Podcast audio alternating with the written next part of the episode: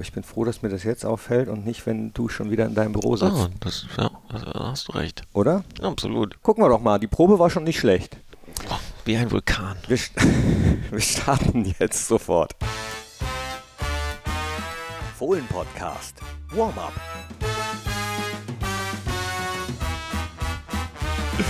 Hi hallo, herzlich willkommen zum Fohlen-Podcast. Hier ist das Warm-up. Ich sag mal Teil 2, denn das gehört zur Transparenz und Offenheit dazu. Äh, den ersten Teil, beziehungsweise den ersten Versuch, da hat das Gerät nach drei Sekunden, aus welchen Gründen auch immer, gestoppt. Ich habe nicht auf Stopp gedrückt, so viel möchte ich sagen. Äh, bedanke mich jetzt schon bei Lübo Popkin, dass er auch bei Teil 2 nochmal zur Verfügung steht. Hi. Hi. Ich hoffe natürlich, dass unsere Zuhörer jetzt nicht nach drei Sekunden auf Stopp drücken. Ja, das hoffe ich auch. Und deswegen gehen wir sofort rein in die Vorbereitung auf das Spiel beim VfB Stuttgart. Was erwartest du?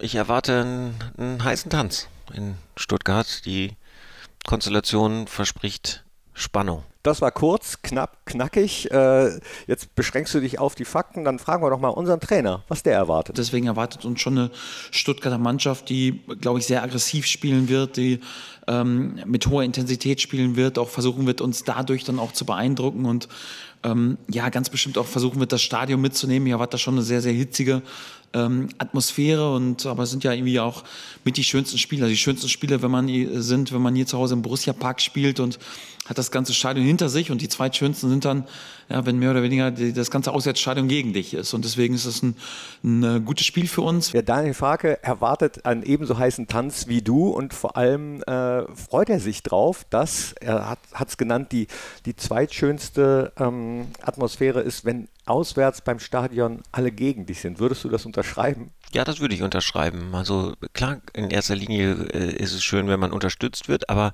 ähm, so ein emotionales Spiel, auch Emotionen, die sozusagen gegen dich gerichtet sind, die können dich, die, die können dich pushen, die, die heben dir dein Energieniveau. Wichtig ist natürlich dann, dass man diese Energie in die richtigen Bahnen lenkt und sich nicht sozusagen irgendwie dass man da nicht übermotiviert wird oder so. Hast du das schon mal gehabt bei Spielen, dass äh, auf einmal äh, Leute dich beschimpfen oder von außen alles gegen dich ist? Ja, auf jeden Fall, ja. Leider bin ich da tatsächlich nicht so gut drin, das dann in die richtigen Bahnen zu lenken.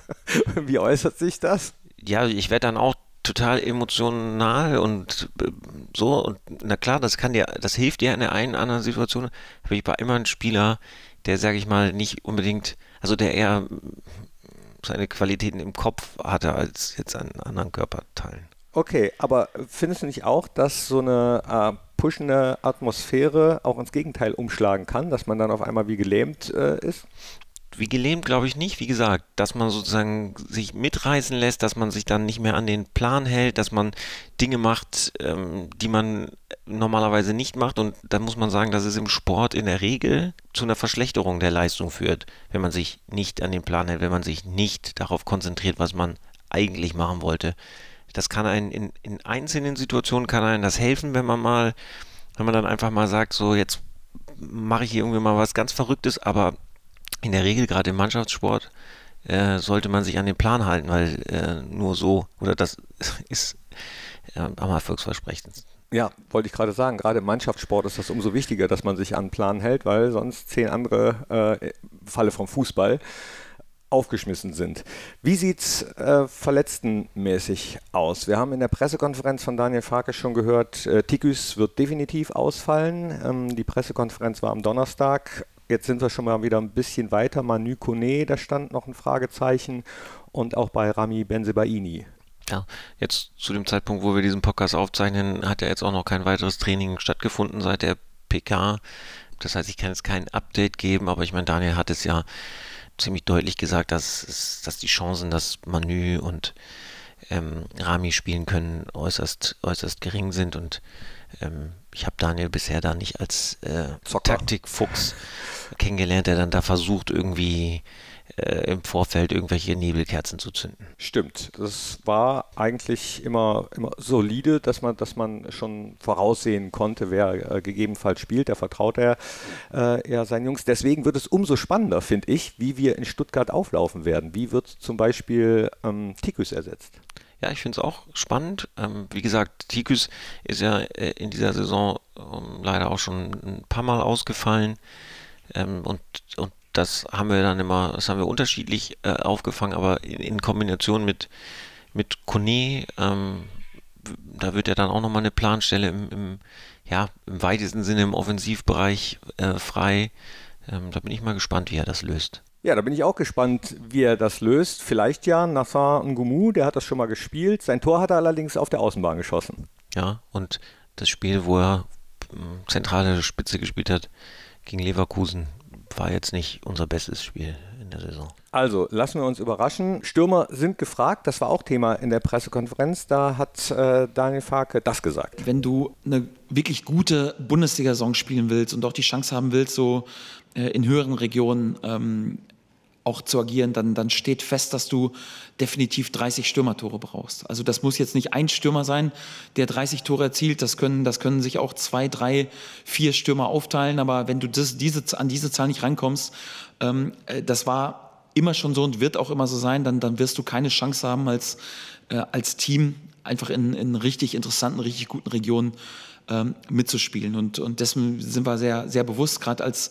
ehemaliger Stürmer weiß ich, wie wichtig es ihm ja auch ist, ähm, gerade in beiden Strafräumen ähm, wirklich äh, hohe Qualität nachzuweisen. Also ähm, gerade gerade so die Stürmerposition, Innenverteidigerposition auf diesen Positionen, wenn du was erreichen willst, musst du musst du stark sein und das ist immer so eine Zahl, die ich eigentlich ähm, auch immer immer mit meinen Jungs anstrebe, so gerade im, im vorderen Bereich zumindest so 30 Stürmertore zu erzielen. Ähm, jetzt haben wir ähm, äh, in diesem Jahr jetzt nicht so schrecklich viel Stürmer gab, dass es so tierisch einfach wäre, diese Zahl zu erreichen. Also das ist definitiv ein Wert, äh, an dem wir arbeiten müssen, um uns dann einfach auch in eine gute Ausgangslage zu bringen, äh, auch eine erfolgreiche Saison zu spielen. Und, und ja, das steht äh, auch ganz bestimmt ganz oben auch auf der Agenda, da wirklich gute Entscheidungen zu treffen äh, und da gute Jungs, gute Jungs dazu zu holen, zu verpflichten, klar. Ja, ob jetzt einer 30 schießt oder 4,30 ist äh, im Endeffekt wurscht. mir wäre es persönlich auch wurscht, wenn alle Abwehrspieler so viele Tore schießen würden, aber das ist ja doch relativ ungewöhnlich im Fußball. Ja, das Tore schießen ist in der Regel eine Stürmer-Sache. Äh, du hast recht, klar. Ähm, wer die Tore schießt, das ist ja immer so schön, ist am Ende egal, aber äh, wir wissen, glaube ich, was Daniel, was Daniel damit sagen will und damit hat er ja auch völlig recht. Du hast vor dir einen Zettel liegen mit ja. vielen Buchstaben. Ein paar Zahlen sehe ich auch. Was steht da drauf? Ja, da steht drauf, dass äh, Stuttgart, obwohl sie ja ähm, in einer nicht einfachen Tabellensituation sind, im Moment echt gut drauf ist. Ähm, sie haben seit äh, Sebastian Hoeneß an der Seitenlinie steht noch kein Pflichtspiel verloren, zwei Siege, zwei Unentschieden. Sie sind ähm, seitdem auch extrem zweikampfstark, haben 55,9 Prozent ihrer Zweikämpfe für sich entschieden. In diesem Zeitraum sind sie damit das zweitbeste ähm, Bundesliga-Team. Äh, und ähm, sie haben sich etwas konserviert, ähm, das wir letzte Saison schmerzhaft erfahren mussten, nämlich Comeback-Qualitäten. Sie sind die Mannschaft, äh, die achtmal nach Rückstand noch gepunktet hat. Allerdings also sieben Unentschieden, ein Sieg. Ähm, aber das bedeutet natürlich auch, ähm, wenn du viel, viele Comebacks hinlegen willst, musst du oft in Rückstand geraten und äh, das ist auch der Fall.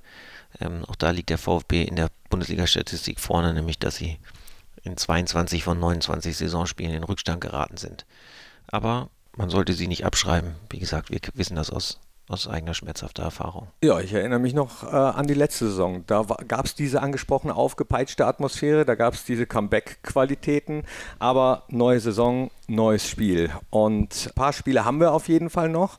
Die wollen wir natürlich so gut wie möglich über die Bühne bringen. Und da gab es ja ab und zu auch die Frage, ob das äh, vielleicht schon so ein Ausblick auf die nächste Saison ist, aber auch da ist unser Trainer ziemlich klar. Also es ist definitiv kein Einspielen für die neue Saison, weil die Gruppe wird sich auch anders darstellen und da, da liegt eine lange Vorbereitung und da werden jetzt irgendwie im äh, April oder Mai auch keine, keine Plätze für August oder September vergeben. Also von daher wird das ein neues Kapitel sein, aber wir wollen natürlich trotzdem so, so stark wie möglich einfach und so gut wie möglich mit guten Leistungen und auch mit möglichst vielen Punkten äh, die Saison dann, äh, dann auch beenden und, und einen guten letzten Eindruck vermitteln, klar.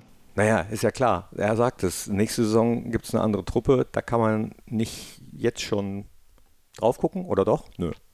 Naja, er hat es äh, er ja genau gesagt. Also die Mannschaft spielt sich jetzt nicht ein für die nächste Saison, aber für den Verein, für das Gesamte sind diese letzten Spiele, ähm, will jetzt auch nicht sagen von übergroßer Bedeutung, aber schon von großer äh, Bedeutung. Mit welchem Gefühl gehst du gehst du in die Sommerpause, wie, wie ist die Stimmung drumherum, wie ist die öffentliche Wahrnehmung. Ähm, und das ist den Jungs bewusst und, und ähm, da werden sie alles für tun, das so positiv wie möglich zu gestalten. An einem Samstag um 15.30 Uhr ist auch schön. Ja, auch das steht hier auf meinem Zettel.